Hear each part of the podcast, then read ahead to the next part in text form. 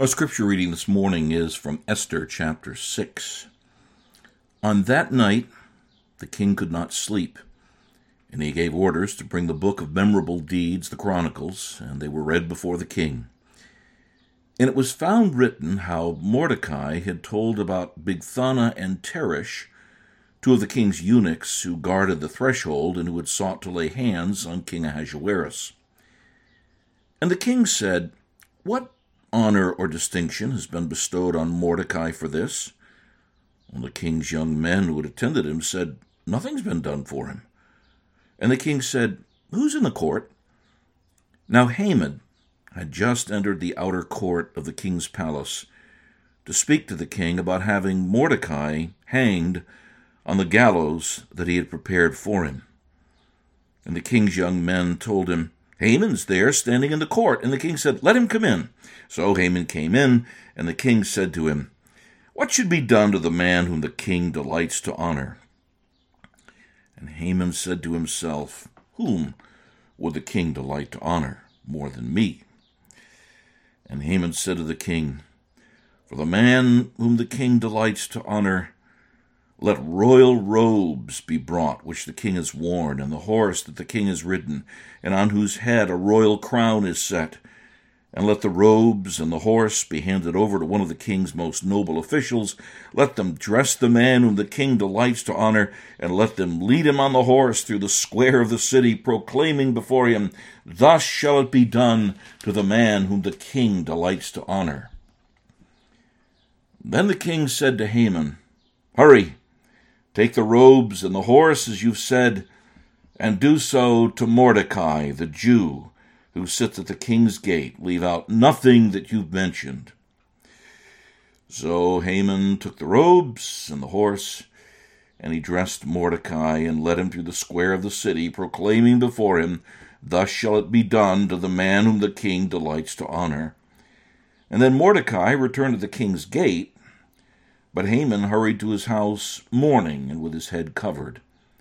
And Haman told his wife Zeresh and all his friends everything that had happened to him. And then his wise men and his wife Zeresh said to him, If Mordecai, before whom you have begun to fall, is of the Jewish people, you will not overcome him, but will surely fall before him. While they were yet talking with him, the king's eunuchs arrived and hurried to bring Haman to the feast that Esther had prepared. Let's pray together. Our Lord, what a what a remarkable passage of Holy Scripture this is. We pray, our Lord, not only that you would show us yourself here, but encourage us all regarding who the main actor is, the lead actor in all of world history is. We pray in the name of Christ the Lord. Amen. Who's the main actor, or the main character, if you will, in the book of Esther? Well, in the Esther story, you'd first of all say, well, it's Esther. But this is a pivotal chapter in the book of Esther and her name isn't even mentioned until the very end in a rather incidental way. Well, others would say Ahasuerus, because he was, of course, the king of Persia. But Ahasuerus doesn't come across as a strong or particularly wise leader, let alone a main character. Haman? Well, Haman's not going to be in the picture much longer. What about Mordecai? Well, Mordecai probably would win an award for a supporting actor, but he's not the lead actor in the book of Esther. The main character in the book of Esther is the main character of your story and the main character of our world. And one of the striking things about that is while this name is not even mentioned in Esther, this name is of the one who is most important even as in our world, that name is mentioned very, very little, yet he's still, still the main character. Well, things are really, really looking bad for these Jews who are in Persia, particularly the capital of Persia, Susa, uh, several hundred years before the birth of Christ, under the command of Haman, there has been an edict against the Jews, and that because Haman has had his nose bent out of shape by the failure of Mordecai the Jew to bow down to him. And now the law of the Medes and the Persians is that 11 months later, all of the Jews in the Persian Empire are to be wiped out. And Esther, although she is now the queen to King Ahasuerus, Esther, well, she doesn't seem to be helping very much. Uh, she has two banquets in which she invites the king and Haman to be present. Haman now has a hissy fit regarding Mordecai. Mordecai refuses to bow down to him again, and the council, as we learned in chapter 5, is to just get him, hang him, and make a public statement to all of the people in Susa that you'd better bow down to this Haman. So as night falls, the end of chapter 5 in Esther, a 75 foot high gallows to have Mordecai hung on is being built. He'll get the okay, Haman will, from the king. Tomorrow morning, first thing, he'll go to the king and get permission to have Mordecai taken out. Shouldn't be like this. And that is so often our lives, like Job. All these things are against me things in your work, things in your family, things in extended family, things perhaps even in your church life shouldn't be like this. Things in our own nation, it shouldn't be like this. Why is this happening? Well, keep in mind the main character in Esther the main character in the world, the main character in your life, is always at work, and we'll see that in this text. It is called arguably the most comic scene in the entire Bible. And I want to let the story tell itself to you. I've tried not to get in the way of the story, except along the way to uh, give you a few applications of it. So in verses 1 through the first part of verse 6 in Esther chapter 6, we have a sovereign setup. It begins this way On that night, the king could not sleep. Literally, on that night, sleep fled from the king. Why? Well, there's a Greek version of the Old Testament called the Septuagint, and even though you don't get these words from the text, the way the Septuagint puts it is exactly right. But the Lord took away sleep from the king. That's the main character in your life and in the book of Esther. It's God. Even though his name isn't mentioned in the book of Esther, even though his name isn't mentioned in our culture except to deride him and to mock him and to blaspheme him, even though his name isn't mentioned, he is still the main character here. So, we continue to read about God's sovereign setup. At the last part of verse 1 in chapter 6. So the king, who could have basically done anything to help himself sleep, he could have gotten a woman from his harem, he could have gotten another meal, perhaps some warm milk to take. He gave orders to bring the book of memorable deeds, the Chronicles, and they were read before the king. Now, of all the king's options, this one, he a book, and it's a boring one at that. It's a little bit like reading First and Second Chronicles. It's not usually the book that you go to first to read. Uh, it's an account of wars, account of victories, kind of defeats. It's got census figures in it. That's what these chronicles were. And um, why did he do that? That's because of the main character who's at work that prompted the king totally out of his own responsibility to make the choice to bring this rather boring book of memorable deeds, and they were read before the king. But that's not all of God's sovereignty. In verse 2, it was found written how Mordecai had told about Bigthana and Teresh, two of the king's eunuchs, who guarded the threshold and who had sought to lay hands on King Ahasuerus. Now, we read about that in chapter 2 in the book after Esther has become a queen, right about that time, which was five years or so before. That's when Mordecai, who had served in the king's gate, he was an official of the king, heard, overheard, this plot to kill King Ahasuerus, told it to Esther. Esther in turn told it to the king, and when the king find out found out about Ter- Teresh, Bigthana, and Teresh, um, well, there were ended up being two less citizens in Susa. And it just so happens that when they're reading this book of the Chronicles on the night the king could not sleep, God's sovereign setup, they turn to this section, something that had happened five years before. Now this wakes the king up. And he said, verse 3 What honor or distinction has been bestowed on Mordecai for this? And the king's young men who attended him said, Nothing has been done for him. Now, the pattern for Persian kings was always to give very, very significant gifts or benefits to those who had helped them in particular ways, like saving your life, for example.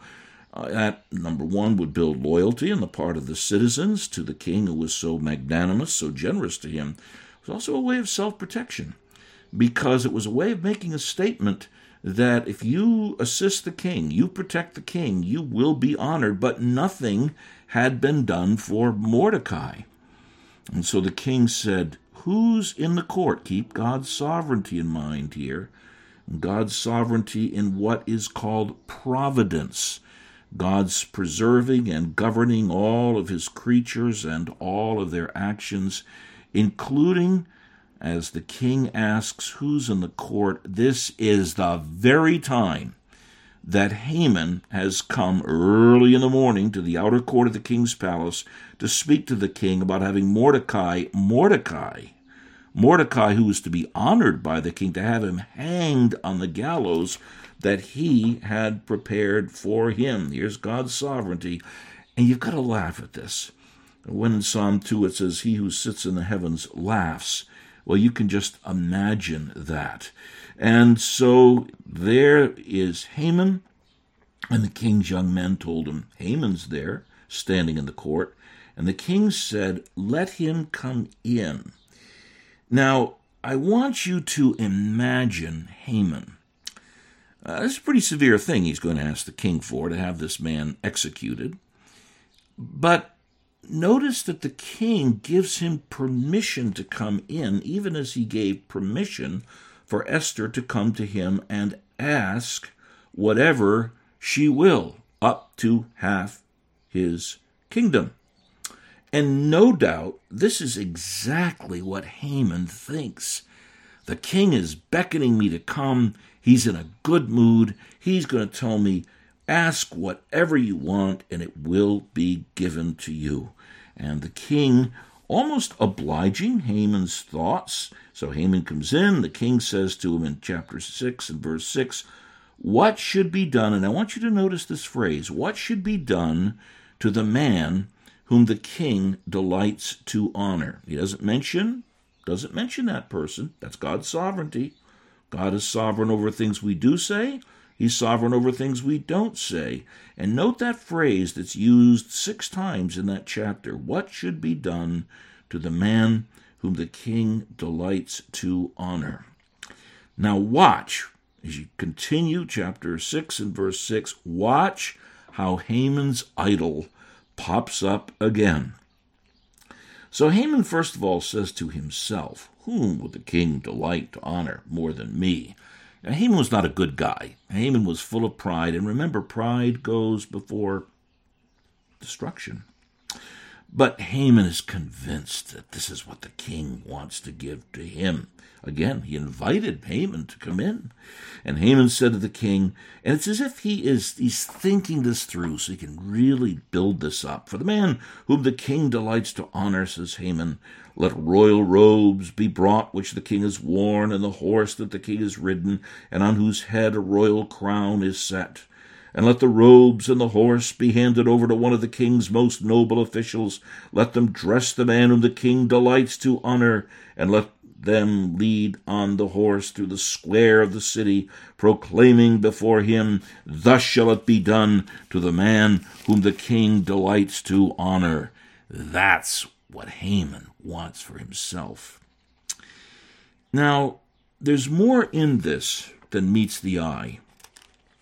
The only other place in the Old Testament where you find anything quite like this is in 1 Samuel chapter 18 and verses 1 through 5, where Jonathan realizes David's going to be the king. It's not going to be Jonathan. And in a similar way, he gives to David the armor that he has and other things and wants him to wear them. Why? He was making a statement to David that David, not Jonathan, son of Saul, would be the king. And I think this is somewhat what's in view here. This is a way of making a statement that Haman is next in line to replace the king once the king is no longer around. And Haman wants it known, because remember, he thinks he's getting this honor, that he really is second in command. Now, watch how Haman's idol is blasted. Remember, this is regarded as one of the most, as the most comic scene in the Bible. Then the king said to Haman, Ready? Hurry, take the robes and the horse, as you've said, and do so to Mordecai the Jew, who sits at the king's gate. Leave out nothing that you have mentioned. Wow. If ever there was a picture of how pride went before destruction, it's here. Imagine the look on Haman's face and imagine the look on his face as he took the robes and the horse, and he dressed Mordecai and led him through the square of the city, proclaiming before him, Here's the line again Thus it shall be done to the man whom the king delights to honor. Whoa! There's a phrase called being hoisted with his own petard.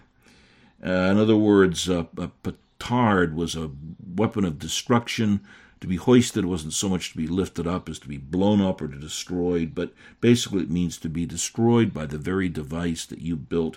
The Psalms speak of it. The wicked have sunk in the pit they prepared.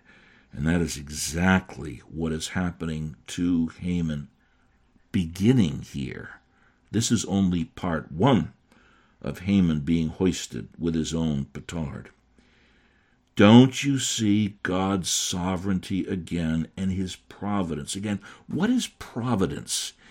His most holy, wise, and powerful, preserving and governing all his creatures and all their actions. Romans 11:36 For of him and through him and to him are not some things, are all things to whom be the glory forever. Amen. Now that means, brothers and sisters, there are no little things. There is no chance. There's no luck. There's no fate. In fact, technically, there's no incidence. Everything is a coincident in which man is 100% responsible in what he or she does, and God is 100% sovereign in all that he decrees. And I want you to ponder that for your encouragement. Jesus says that even the hairs of your heads are numbered. Not, not a bird falls from a tree, but the Lord knows of it. And then he says, Are you not of more, much more value than the birds or than the flowers that God adorns, the grass that God causes to grow? Brothers and sisters, what a powerful lesson. God's sovereignty, right down to the king not being able to sleep, the king picking the book. Uh, the, the section of the book that's opened up deals with Mordecai, uh, the decision that the, the king makes to honor someone, and he sees Haman, asks Haman what should be done, and Haman gives this in all of his pride God's sovereignty over Ahasuerus's insomnia over the book, the section that's read, and even sovereign over Haman and his pride. Brothers and sisters, you don't want a non sovereign God. If the Lord is not sovereign over all things, then everything is chaotic. And that's not at all what the scriptures teach. But there's something else in this, and I mentioned it last week, and it's timing. Keep in mind that Mordecai, over that five year period, when he should have been honored, and he had to watch as Haman was honored, probably with the honor that would have been given to him, Mordecai continued to serve the king. He continued to serve in the king's gate. We don't have any account of his complaining or being bitter. And when the scriptures say, Humble yourselves under the mighty hand of God, and he will exalt you in due time, that, that's what Mordecai did. He humbled himself under the mighty hand of God, and his exaltation did come at the right time. At the same time, Mordecai did continue to stand, not to bow to Haman. And there were reasons for that. He knew that Haman was an Agagite. He knew that Haman's work was to destroy the Jews, and he wasn't going to bow to that. And, brothers and sisters, that's our pattern in this world. You never bow down to what is wrong. You never bow down to what would cause you to sin. But you leave all of these things in God's hand and pray, Vengeance is mine, I will repay, says the Lord. And again, humble yourselves under the mighty hand of God, and he will exalt you at just the right time. But that's an interesting question. Why the wait? I mean, why didn't God just exalt Mordecai right away instead of Haman? Seems like the story would have been a whole lot neater then. Well, this is a fascinating insight into God's decrees. God gets the richest glory not out of keeping people from evil, but he gets his richest glory out of delivering his people from evil. There's a real sense in which that's the story of the whole Bible. You see that with Israel being delivered from Egypt, before that, Abraham being brought out of Ur of the Chaldees, and supremely, supremely you see it in the cross, where God gets more glory out of delivering his people from evil by giving the God man for the sins of his people than if man had never fallen. And that doesn't mean that doesn't mean we understand everything the way we should. Jesus' words, John 13 and verse 7 What I'm doing you do not understand now, but afterward you will understand. Or, or when we sing, would you love the hymn, O Father, you are sovereign? O Father, you are sovereign in all affairs of man. No powers of death or darkness can thwart your perfect plan all chance and change transcending supreme in time and space, you hold your trusting children secure in your embrace. O Father, you are sovereign, the Lord of human pain, transmuting earthly sorrows to gold of heavenly gain. All evil overruling, as none but conqueror could. Your love pursues its purpose, our souls eternal good. And that's a beautiful reference to surely his goodness and mercy not will follow me, but will pursue me all the days of my life. And I will dwell in the house of the Lord forever. Psalm 23 and verse 6. Well, let's go back to Haman. In verses 12 and 13, you have the hurry home, the humiliation, and the horror so Haman returns to the king's, or Mordecai rather, returns to the king's gate. He's going to go back to his service, and he's going to have an even higher honor. But Haman, here's the hurry. He hurries to his house mourning and doesn't want anybody to see him. With his head covered, he is so embarrassed. Uh, this one who was in the carriage and was being honored by the people is now leading around the man who stood against him by not bowing. Haman tells his wife Zeresh and all of his friends everything that happened to him. He's so humiliated, so embarrassed. His bubble has been burst. And then his wise men, isn't that an interesting? A second reference to the wise men in this book. And his wife Zeresh said to him, If Mordecai, before whom you have begun to fall, is of the Jewish people, you will not overcome him, but will surely fall before him. Now, Haman's not really a good guy. Um, when you have to tell your wife the number of children you have, there's something really wrong there. And it's almost like they have a certain relief. If Mordecai, before whom you have begun to fall, is of the Jewish people, and of course he is, you will not overcome him, but will surely fall before him. How did they know that?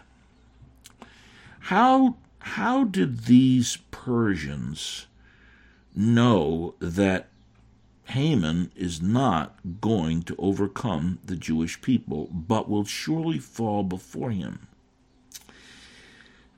Well, the text doesn't say, but we can pretty well figure this out. Remember that, that the encyclopedia at this time wasn't in book form. There wasn't there wasn't uh, printing a, a, printing press uh, at that time. Most most facts, the encyclopedia, if you will, was in people's memories, and it came by stories that had been told about things in the past. And the Persians probably knew of this man Abraham of whom it said in Genesis 12 and verse 3 Whoever blesses you, I will bless, and whoever curses you, I will curse. And that, yeah, that might be an idle thing that people would forget, except that a few hundred years later, when Abraham's seed, then known as, as Israel, was in Egypt, and the Israelites were by powerful works of God allowed to let leave Egypt.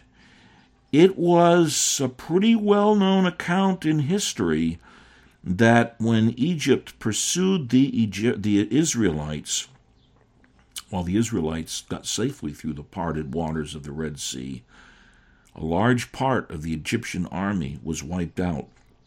And there's even archaeological records that indicate that about this time. So that would have been known to them. And then also the fact that Agag, who was in the line, who would, uh, that Haman would come from the line of Agag, in Exodus chapter 17, especially verse 14, it is because the Agagites were opposing the Lord's people. The Lord said, I will blot out the name of the Amalekites, the tribe of Agag. I will blot out the name of the Amalekites. I will come up later. And so, probably these Persians had known something of this from their from their oral history, their oral encyclopedia, and they said, uh, "You're not going to win." Now, let me make an application to the church before we wrap all of this up.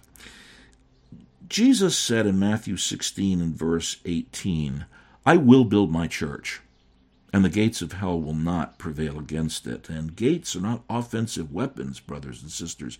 Gates are defenses.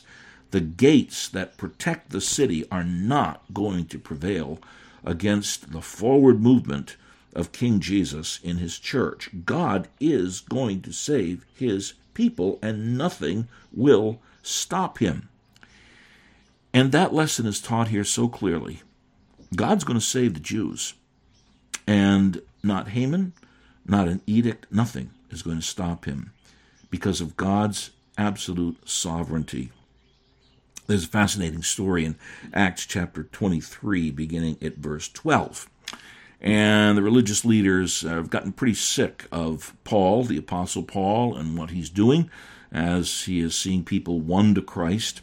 And so 40 of them, in Acts 23, 40 of the religious leaders decide they take a vow. They're not going to eat or drink until they put Paul to death. That's pretty serious. Paul's in prison. And as it works out, his nephew happens to overhear this conversation in the temple. 40 people who take a vow they're not going to eat or drink until they have killed Paul. So the nephew goes to tell Paul. Paul says, Go tell the centurion, those are the leaders of the troops that were protecting him, and fill them in on that. They hear this from the nephew, who, in God's sovereignty, in God's providence, overheard uh, that plot to kill Paul. The centurion goes to their own leader, and plans are made to get Paul out of prison and have him with an escort. Interestingly enough, with 40 horses. He's got an armed guard to protect him so he can go to the governor of the area, Felix, and present his case there. Paul was a Roman citizen. And if those 40 people who took a vow that they would neither eat nor drink until they killed Paul, if they had killed Paul, those centurions would have been in big trouble. God's sovereignty over where Paul's nephew was, so that, like Mordecai overhearing the plot to kill Ahasuerus, he overheard the plot to kill Paul, uh, tells the authorities, and Paul's life is saved. That's God's sovereignty, brothers and sisters, over the smallest events in life. You cannot stop God's purposes. As we wrap this up, I want to speak with you for a moment about this phrase the man whom the king delights to honor. Remember that, that Esther and Ezra and Nehemiah and Haggai and Zechariah and Malachi, these, these are the last books of the Old Testament that were written some four to five hundred years before the birth of the Lord Jesus Christ. And in those last books of the Old Testament, you'll see the theme of counterfeits. Ahasuerus is a counterfeit of true leadership, for example, and theme of counterfeits, and you'll also see the theme of fulfillments things that are types or pictures of Christ who would come, and these are little shafts of light that shine on what would be what we would come to know as the New Testament. The anti Haman in the New Testament is Christ himself, even as Haman loved to be paraded through the city. Jesus, in the triumphal entry, rides uh, but not in pomp and splendor on a donkey, on the foal of a, of a, of a male donkey, and, a foal of a foal of a, of a grown donkey. So unlike Haman, exactly unlike him. Mordecai, on the other hand, is very much a type of Christ. Mordecai, humbled for years, should have been exalted, but wasn't, finally was in his time. So you see those shafts of light on the New Testament. But I want you to notice the contrast here. Mordecai. Mordecai receives a death sentence. And that's reversed. And he is paraded through the city and goes to the king's gate. With Jesus, it's just the opposite. Jesus is paraded through the city too, not with a horse, but on foot. He walks bearing his own cross. No robes. In fact, he is stripped of his robes. He also has a crown, but it's a crown of thorns. And there's proclamation. That proclamation, totally unlike what was said of Mordecai, is crucify him, crucify him. He is paraded through the city to his death sentence. Not a gallows, but the cross to save his people, as Mordecai would be an instrument to save his people. Like Haman, Satan is hoisted with his own petard. The very, the very instrument that he believed would put to death his great nemesis, Jesus Christ, the cross, was that instrument by which the Apostle Paul says Jesus disarmed principalities and powers and made a public spectacle over them, triumphing over them in it, in the cross.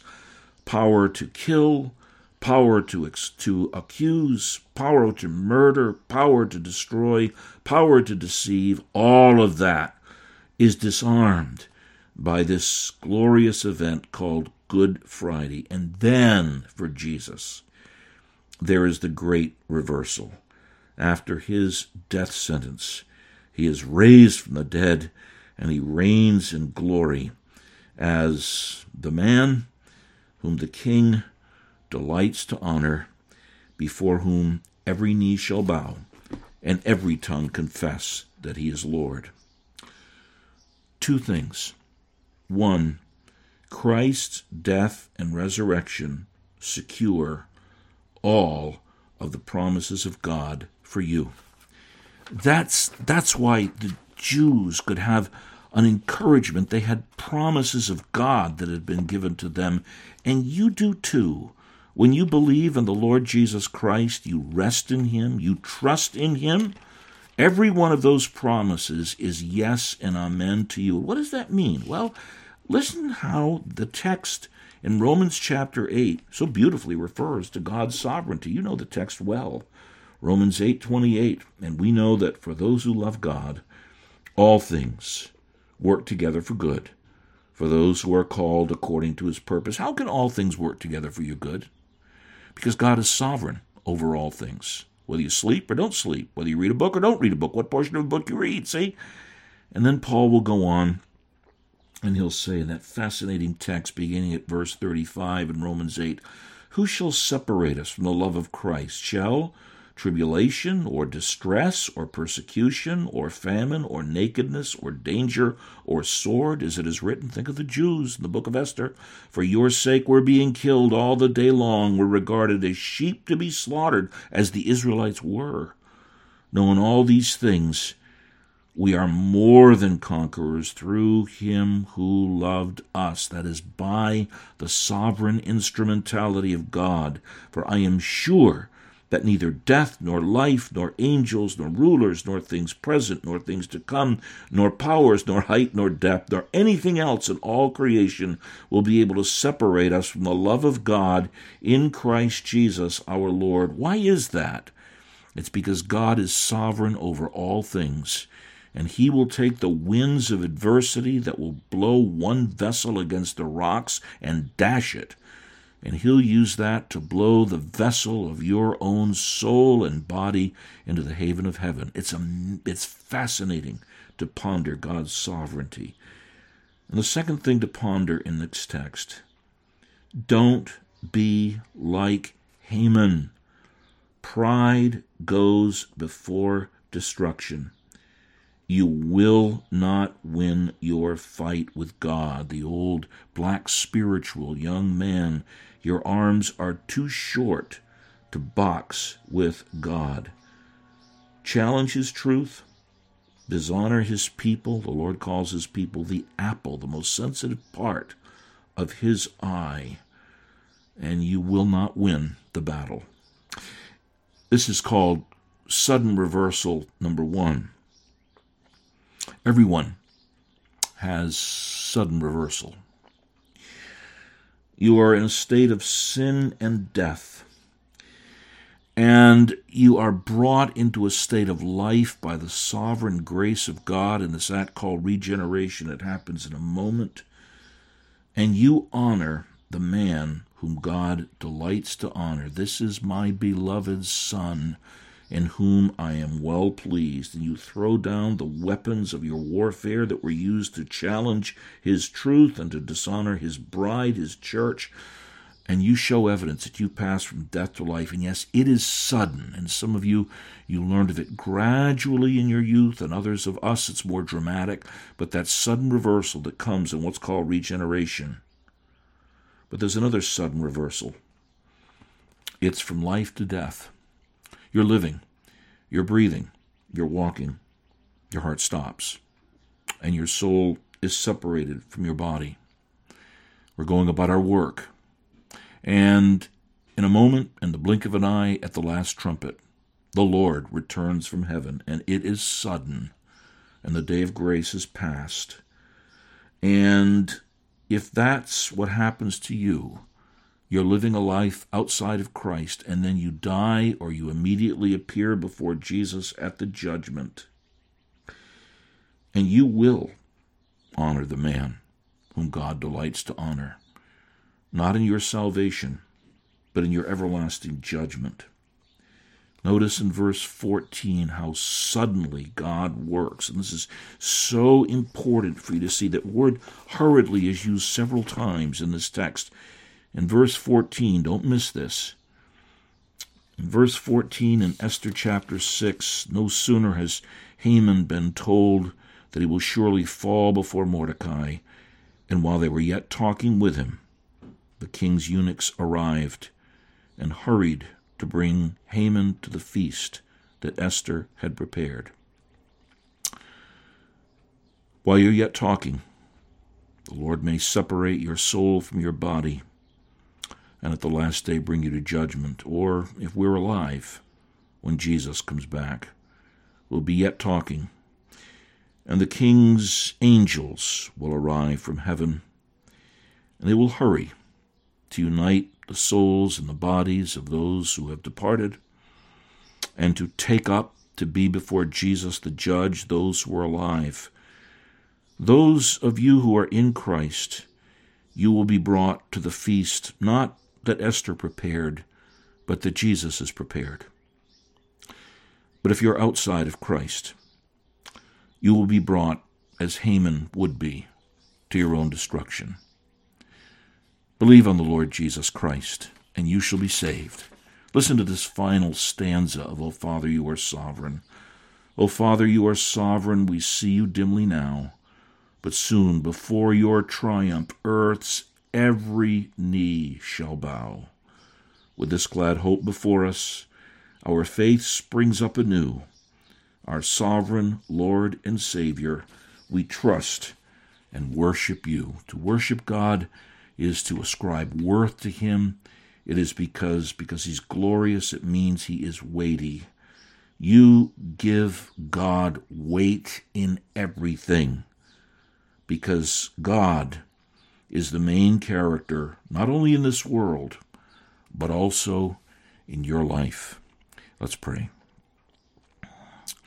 Now, our Lord, seal these words to our hearts that we will realize you are sovereign right down to the pages of a book that we read or that is read to us. You're sovereign over wherever we are, as Haman was in the king's court early that morning.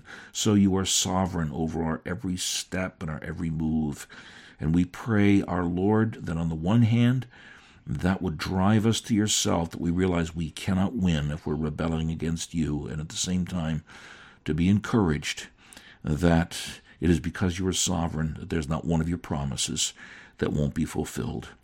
And God, deliver us from being like Haman, who despised your truth and despised your people, and became a picture of those who will suffer for all eternity because they didn't bow down uh, to the King Jesus, the one whom you delight to honor.